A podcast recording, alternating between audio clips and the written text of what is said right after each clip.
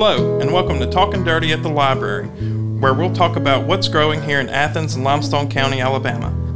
Each podcast features master gardener experts discussing ways we can cultivate better gardens and better lifestyles through local gardening and Limestone County Extension programs.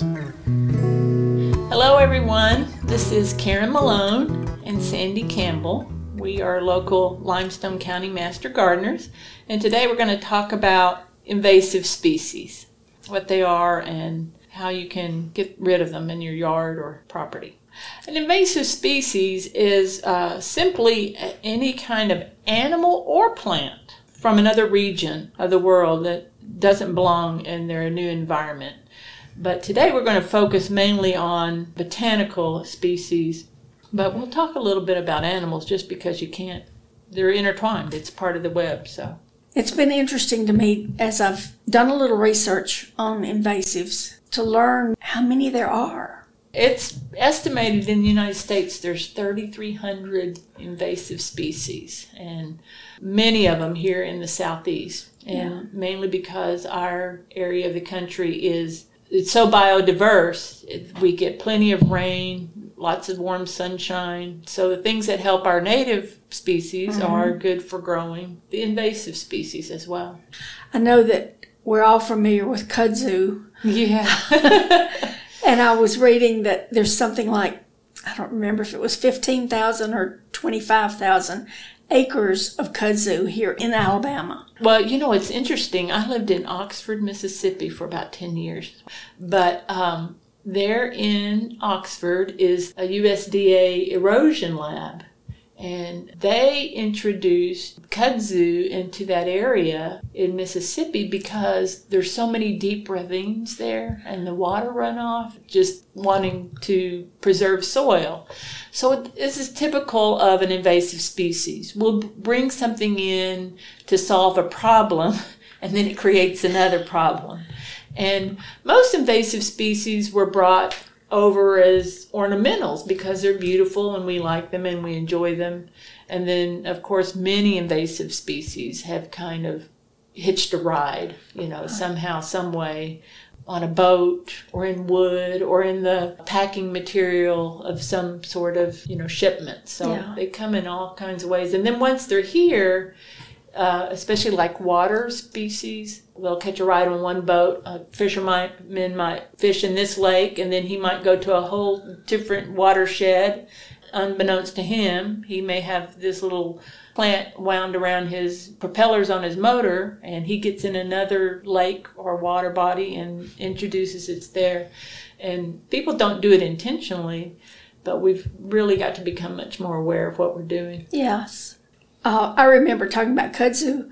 My grandmother had a long front porch that faced the west, and so it'd get afternoon sun. And she had a cord from the ground to the roof in a zigzag shape. And there was a plant growing on it. And it wasn't until I was probably a teenager that I understood that that was kudzu but it wasn't invasive there because I'm sure she kept it pruned. Right, right. But it really provided a good shade for that front porch. Oh yeah, and it's deciduous. So yeah. in the winter, it let the sun in when you wanted it. Right. In the summer, the leaves would provide shade. Yes. prevent it. So yeah, we use plants like that all the time. What's interesting about kudzu is it doesn't have a native predator here, which is what allows it to just spread so rapidly. And there are lots of studies out there trying to figure out different organisms, pathogens, whatever that can help rid it. But people become creative. I, I uh, when I was in Mississippi, one of my friends was a basket weaver, and I said I want to learn how to basket weave. And he took me out, and we got grapevine and kudzu vine and mm-hmm. made some beautiful baskets. Yes, so, I knew a lady in Madison who did that. She said, I never had anyone complain when I asked if I could trim their kudzu. yeah. well, you know, I even think about that in your grandmother. So in my yard, or the yard that I'm living in, is my um, mother-in-law's house. So when we moved in there, there was honeysuckle, and it's the Asian variety. So I, honestly, I love the smell of honeysuckle. Oh, I do too. And I have great memories of it growing up as a child. We used to, in the summertime, you know, pull the little stamen out and suck the honey out of it. And um, so, what I've done, instead of trying to eradicate every bit of that, I just severely cut it back every year. Uh, any vines that try to run off, I just trim them down. So you can have an invasive in your yard if you're aware of how to keep it trimmed back and maintain it. And just understand it's probably going to take a little more work than your native plant. Right. And if you want a low maintenance yard, you might want to get rid of it. So you were talking about the um, invasives in the water, and I think about Guntersville Lake and the milfoil that's mm-hmm. over there, and how I know for a number of years they would spray and try to get rid of the milfoil because it it takes over and gets rid of the native plants. yeah. But I've heard some people say that, you know, you go to the milfoil and you can catch the fish. And then I also hear that it can kill the fish. Mm-hmm. So why Yeah. is that? Yeah. Well, all of those water plants, they get so dense that they cut off light. So all the organisms, the flora that live below that mat aren't getting the light that they need to grow. Initially, what it'll do is it kills off all of those other plants, and then now all you have is the milfoil, or another one is the giant salvinia, another one in lakes uh, in the southeast. So then, uh, with all that dead plant matter decaying, you get an oxygen deprivation, and it's just a whole cycle. Okay. And then, so when the oxygen gets low, then the fish can die. So initially, when it first arrives, uh, I'm sure the fish like to hang out underneath it. Yeah. But once it gets so big and overtakes the whole area, then it becomes detrimental. So. And I guess since it is so dense, that's why the water gets so murky and you mm-hmm. can't see. Yeah. So you don't have the beautiful clear lakes anymore. One way I like to think of invasive species is it's kind of almost like a, a cancer tumor. You know, so a cancer tumor needs resources to grow, and what it does is it takes resources away from your other cells in your body to grow. And so, for that to thrive, the others start dying off. And so, in nature, the same thing. When these invasive species come in, they're taking resources from the native plants and eventually they just kind of edge them out. And then the new plants that have come in, these invasives, the birds, the insects, the squirrels, the mammals, they can't use them because they didn't grow together with them over the millennia. So they don't have this symbiotic relationship. So maybe the leaves are beautiful and they may have some sort of berries, but the animal can't digest them or they don't have the right amount of protein or I mean it's just a very complicated web. Yeah. And so everything else starts maybe not necessarily dying off, but certainly not thriving like it could. So I always tell people because they think, well, they're so pretty. Why, you know, surely it won't hurt to have them in my yard. And it's okay to have them in your yard. As a matter of fact, you're probably never going to get rid of every non-native plant. I mean, that's just impossible. And it would take the joy out of your yard because many of them are floral ornamentals that we enjoy. But just become educated and understand their role. And maybe there's some that you don't. If it's got berries that birds, you know, litter all over the place, such as the Chinese privet or the nandina, Yes. then those, let's get rid of those. Let's put something else in their place that the birds aren't spreading, you know. I made the mistake of planting some of the Nandina, the the bad kind, the uh, Nandina domestica, and I'm I'm still fighting that battle because I noticed just this last week that there's some that have sprouted up over in the wooded area. yeah. So I've got to get those dug up. had all, got rid of all the ones that I had intentionally planted, but Right. You just you learn by doing. Right, exactly. And I think probably within the last maybe 10 years, people are really becoming aware of the impact, you know, uh, of these plants.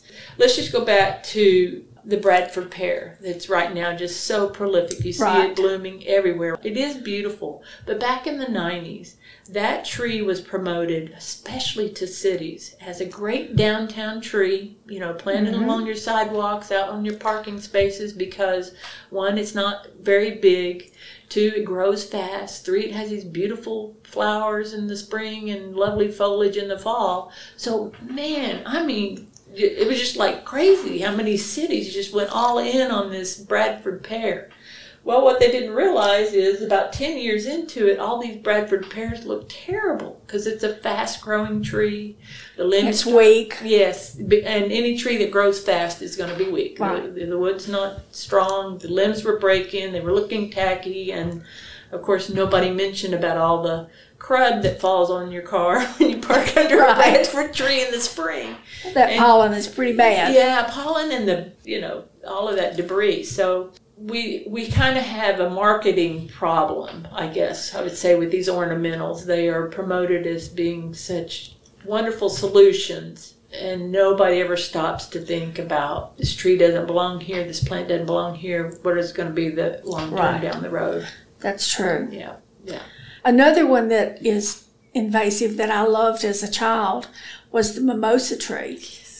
Again, at my grandmother's house, she had one that my cousins and I would climb up in the tree and take those little puffs and we would pretend we were putting powder on our face. Yeah. And my dad always hated those trees, and I never understood why. now I know because you have one, you have a hundred. Yeah. Yeah. Oh, Gosh, whose grandmother didn't have one of those trees? I have one of the very same memory. Yes. She had that tree, and I just thought it was beautiful, and it smells so good. It did. blooming. But yeah, it was our climbing tree in her backyard and do the powder puff thing. yes.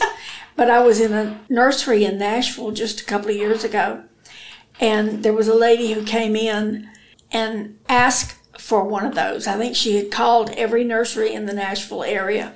She wanted a mimosa tree. She said, I know some people think it's invasive, but I want it. Yeah, So, you know, how do you stop that? yeah. When you want what you want, I guess you go and get it. That's right. well, what can we do to help get rid of all of these invasives? to, to just be kind of practical, start with your your yard. Most people listening to this, I'm going to assume, are in an urban setting. It may be a little rural, but everybody's got areas that they mow. And there is a difference between a lawn and a yard. Right. a lawn is one of those, you know, you got some sort of specialized species, Bermuda, St. Augustine, some uh, zoysia, some sort of grass that you're really trying to thrive and take over. But that takes a lot of work because none of our lawn grasses in the United States are native. They've all been brought in from somewhere else. I did not realize that. Yeah, not a single lawn grass. Things that we specifically plant for a lawn are not native.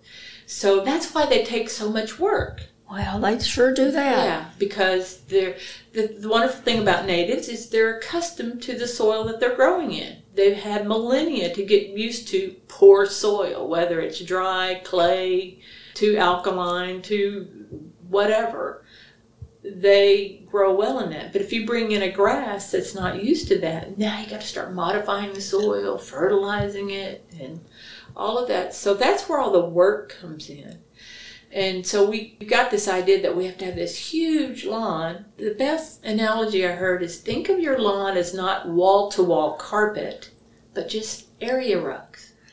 So if you want a nice little lawn for your kids or your grandkids or your pets to play in, just make a small, maybe 10 by 10 area. And the rest of your yard, you know, let it be yard, whatever kind of is the native, you know, species of grasses and quote unquote weeds that are native, just let those grow. And then you can start moving from the outer edges of your property inward, transferring between the ornamentals or the invasive plants, getting rid of those, and then bringing in natives and uh, things that are beneficial to plant life and animal life. Like, for example, when we moved into my mother in law's house to help her, it's a little more than an acre and it's a lot of work. A lot of property. And she was typical of most gardeners. If she saw something pretty at, you know, a big box store that had a nice bloom on it. She bought it and she brought it home. She stuck it in the ground. It might not have been in the right place even, but most of it were non-natives. So I just started slowly going around and getting rid of things. So my first thing was to get rid of the, the pear trees, the Bradford pears. Um, lots of privet opened up a whole area, which is and it's just amazing if you watch as you start getting rid of these things how the birds and the other critters react in the area. It's it's just like a totally it's a different playground for them. They'll start using trees and coming around and, and burying nuts or whatever the squirrels do that they normally wouldn't have. So it's a long process. It's not one quick, easy uh, thing. So, so I kind of want to go back to how invasive species have taken over North America.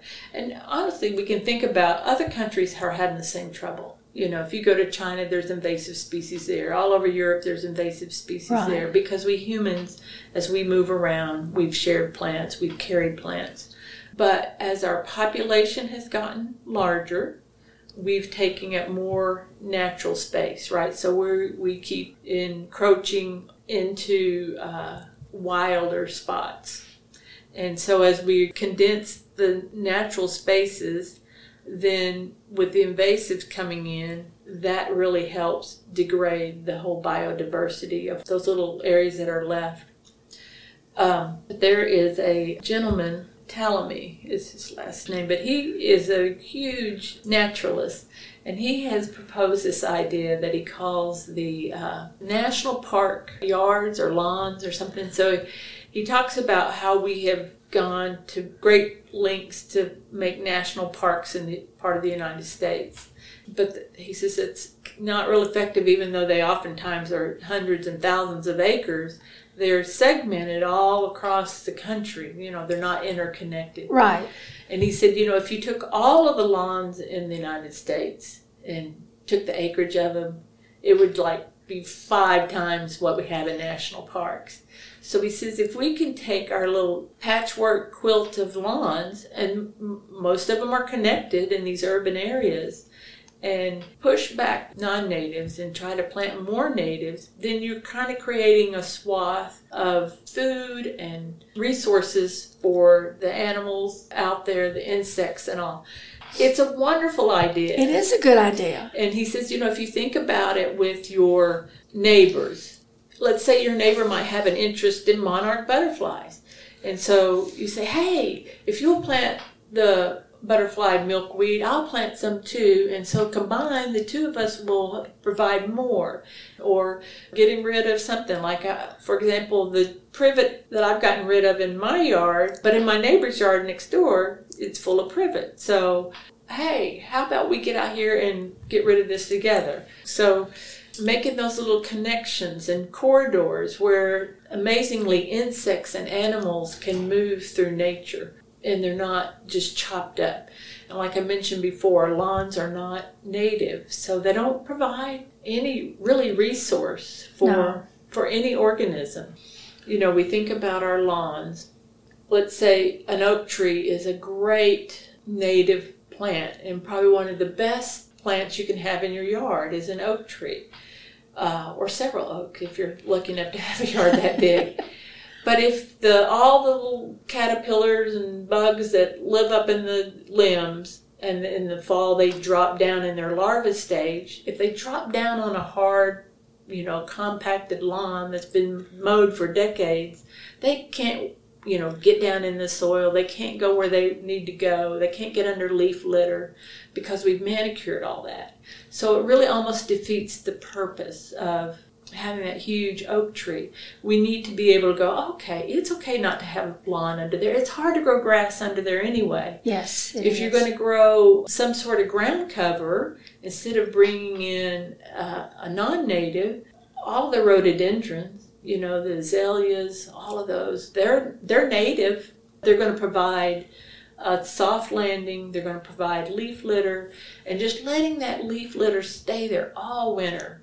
All winter Right. instead of going in and chopping it up, manicuring it, and raking it up or whatever.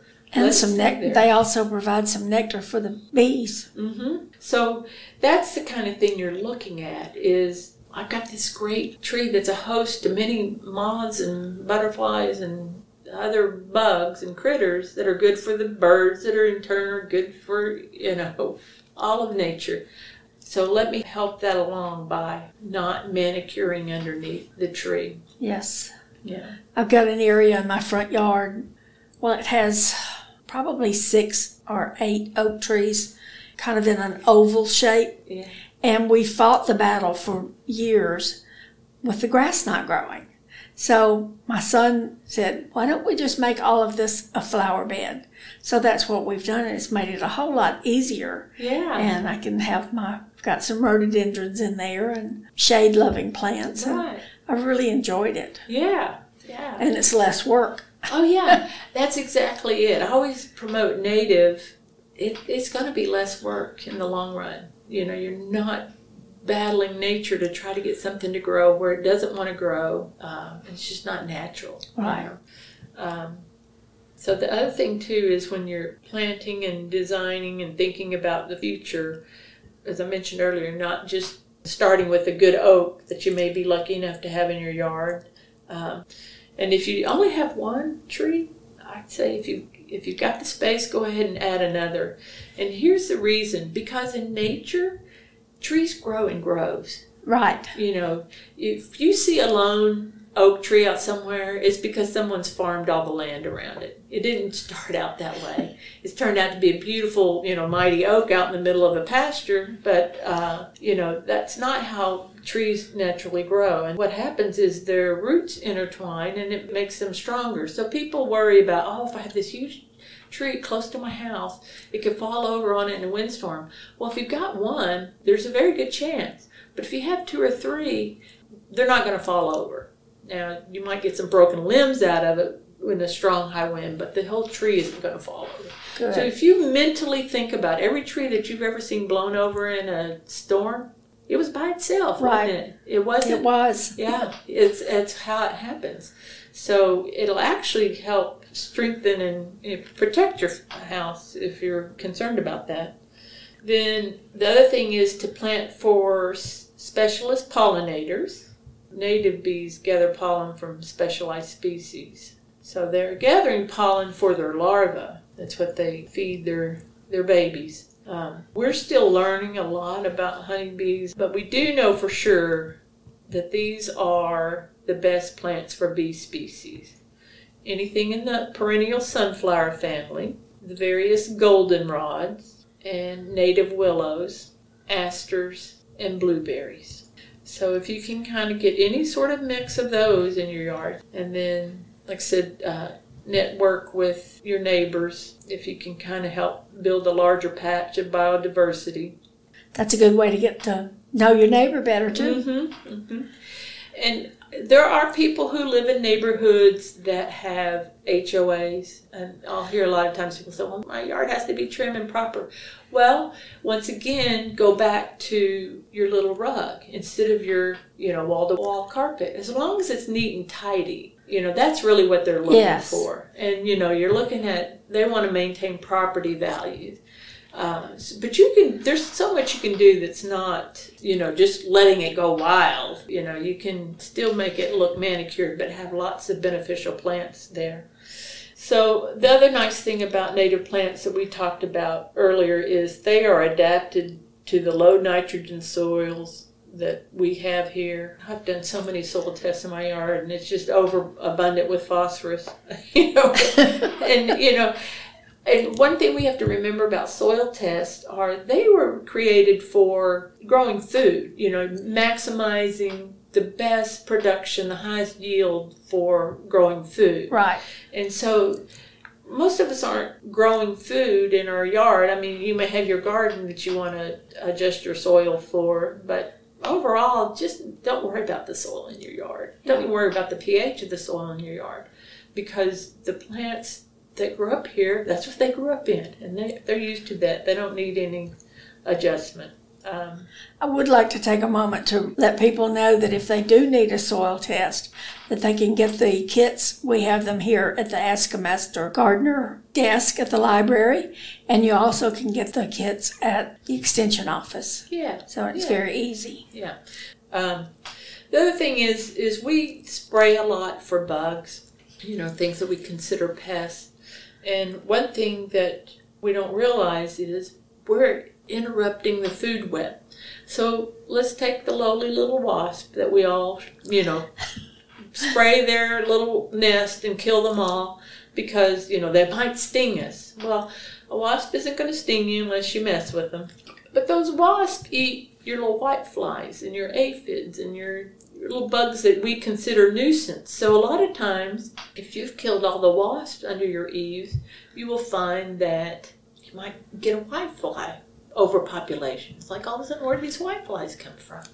Well, all the wasps that eat them are gone now. So I always tell people be patient too with um, trying to get rid of bugs because a lot of times if you'll just wait, I know it's hard. I know it's hard. if you can just wait another week, another few days, then you may find that the organism that eats them shows up. But they, uh, but they will if you if they're around.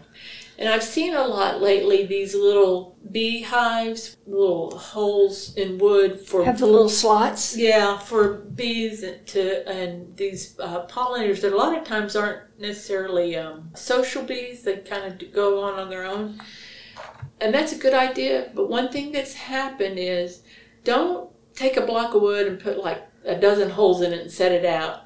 Because what you're doing is you're concentrating all those bees in one place, and their predators now know like there's a source there. We'll wait for them to come out of the hole. So you need to kind of make those little hives in different places around your yard. I think most people have seen those, but That's a good idea. I would not have thought of that. yeah, yeah. Well, that's once again we got on board. Hey, let's do something good for the bees, but then we didn't realize that those bees don't normally stay in a hive Right. like that. You know, the, I mean, they'll take advantage of those holes, but You're helping the predator. yeah, yeah, we got it. There are smart little critters out there, and they're watching. So one thing I got real excited about a couple of summers ago, I, I had a uh, light zapper out in my yard, and I didn't have any tomato hornworms, and it took me a couple of seasons to figure out. And I realized, oh, it's because I had that light zapper out there, and it's killing those moths. But what I realized last summer was it was getting the lightning bugs too. The lightning Oh. bugs were attracted to it. And I'm like, oh, okay. So yeah, it's good for the moths, but it's attracting the beneficial bugs too. So I so I took it down. We gotta have our lightning bugs. yeah, we do. That's another good summer memory. That's it? right. And what was really kind of um, fun with all of that is I feed the birds in my backyard. It keeps them out of my garden. Uh, they don't eat on my tomatoes and stuff. I, don't, I just don't have them taking on my fruit. And what I do is, like in the summertime, I may take apple cores, grapes, you know, just things that are starting to go bad, but I, you know, maybe too mushy for me to eat, and I'll put it out for them. And so it's kind of like oh, that's easy pickings. I won't even mess with, you know, trying to get into the garden and get a tomato when I can just pick up a piece here. Yeah. So, Great idea. Yeah. Well, you had the correlation about the invasives being like a cancer. I think of it um, also something like litter that you see on the side of the road. With one piece, you may not think it's a problem, but with a lot of it, it can get away from you in a hurry. Yeah. Yeah. So gardening should be fun, you know. I, I mean, even though this is kind of like a heavy subject and it seems like, oh gosh, I can't, you know, even my little part, I can't, uh, how's it going to make a difference? Just start with one. So if you find you have privet in your yard, say, hey, you know, my goal is within five years to have it all eradicated out of my area. You know, if you look at it in just little pieces and steps, it's much more manageable. Like eating an elephant. Yes. Anybody who had looked at that initially would thought, oh, I just need to get a bulldozer in here and just you know wipe this out. Right. You know, just with elbow grease and a shovel, you can you can do You can lot. do it. Yeah. That's right. I don't have any in my yard, but I do in my wooded area. So anytime you have some extra time, just come on over and you can help me get rid of it. All right. The two resources that I want to mention, and uh, one of them is called The Non Native Invasive Plants of Southern Forests. I like this this book because you can carry it with you. Right. I, it's almost like a field guide. You can walk outside with it, look at it, got it. Um, and then the other thing is the proven method of eradication. Some of them you can dig up, and that's fine. Some of them you can pull up. Some of them you try to pull up, and they're going to break off and leave the roots in. Right. And some of them, honestly, you will have to use some sort of herbicide. You know, as much as I hate recommending that sort of thing. Like, for example, privet can be dug up as long as it's just a few diameters wide. But once it gets really, you know, up to three or four diameters, that's tough to Right. dig that out. So, you know, you may end up having to cut it down and then take a brush killer and, and just paint it on the stump.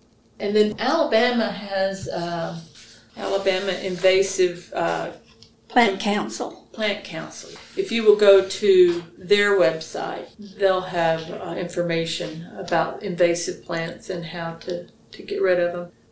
And a good resource to find out what plants support local food webs, going by zip code, is the National Wildlife Foundation's Native Plant Finder. Once again, Good. Good can- resource. yeah, you can Google that in and it'll ask for your zip code and then it'll pop up trees, herbs, woodies, non woodies, uh, plants. Well, I hope everybody's enjoyed this and uh, learned a little bit. I know I have. Yeah, me too. Uh, anytime you have a question for the master gardeners, in the summertime we'll be at the farmer's market every Saturday, but in the meantime we're at the library. Every Tuesday and every first Saturday from 10 until 2. So please come by and visit us. Thank you. Thank you. You've been listening to Talking Dirty at the Library, a podcast produced by the Athens Limestone County Public Library in Athens, Alabama. This podcast is produced in cooperation with the Limestone County Extension Office and Master Gardener Program. Join us next time to see where we're growing. And to hear other recordings from our Library Voices podcast series, please visit the Athens Limestone County Library website at alcpl.org.